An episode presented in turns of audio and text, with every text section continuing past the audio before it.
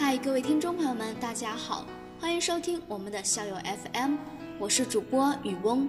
雨翁今天想分享《意林》里面的一篇文章，《好朋友有了新朋友，我为什么会感到难受》。作者是巫小诗。好朋友有了新朋友，我为什么会感到难受？要善待小情绪，然后学会释怀，释怀小肚鸡肠的自己。释怀路越走越不同的好友。我大学毕业后直接参加了工作，我最好的朋友小雨去读了研究生。工作的人大概会明白那种感觉，就是你与上学的人之间越来越没有了共同语言。你在心疼着刚交出去的大笔房租，他却吐槽八百块一年的宿舍配置不高。你吃着又贵又坑的外卖，似乎没饱；他琳琅满目，不知道吃什么好。虽然两人还是会经常聊微信、接视频，但是聊天的内容从之前的根本停不下来，到后来的冷场、尴尬，彼此不知道说什么话。我们的喜悦也好，忧愁也罢，似乎开始很难让对方感同身受了。他的生活里有了我不认识的新同学，我的生活里也有了他不知晓的新同事。两人的生活轨迹，像是从一个同心圆里逆向分开，交集越来越少。一次刷朋友圈，看到小雨新发的状态，照片里他挽着一个女孩，两人很开心的扮鬼脸自拍，配文是：花姐挺住。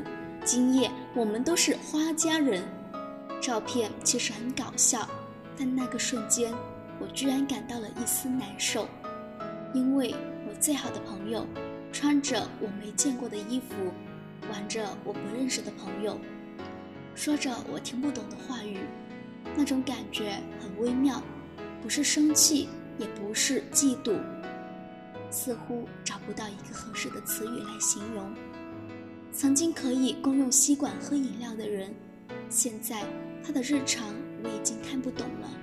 我们之间的关系似乎变得好遥远，遥远到我想写一条评论都不知道该说什么好。我在评论框里输入“哈哈，这是什么梗”，觉得好傻，删掉了。又输入“前任，你居然有新欢了”，觉得好冷，又删掉了。憋了半天，最终只是点了个赞而已。晚上睡觉的时候，我开始反思自己，是不是自己太小心眼了？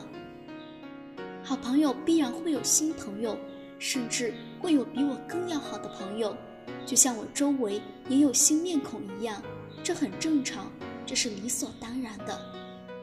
他过得开心快乐，我应该替他高兴才是，怎么会感觉难受呢？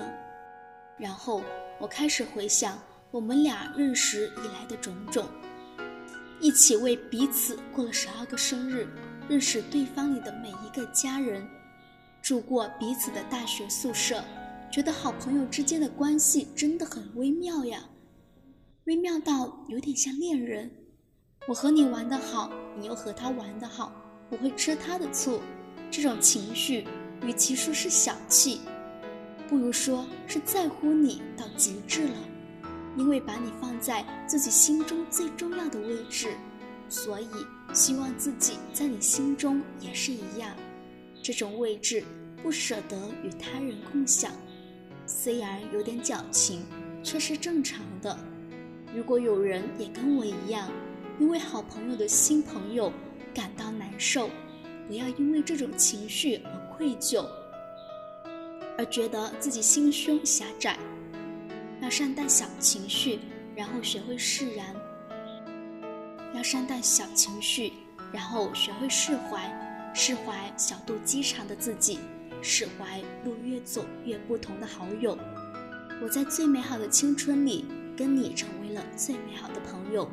也许当我们渐渐成熟，终究会往来着新的面孔。但我的世界里永远为你保留着最重要的位置，希望在你的世界我也一样。好了，今天的分享就到这里了，不知道你们会不会有这种感觉呢？下期节目我们再见，拜拜。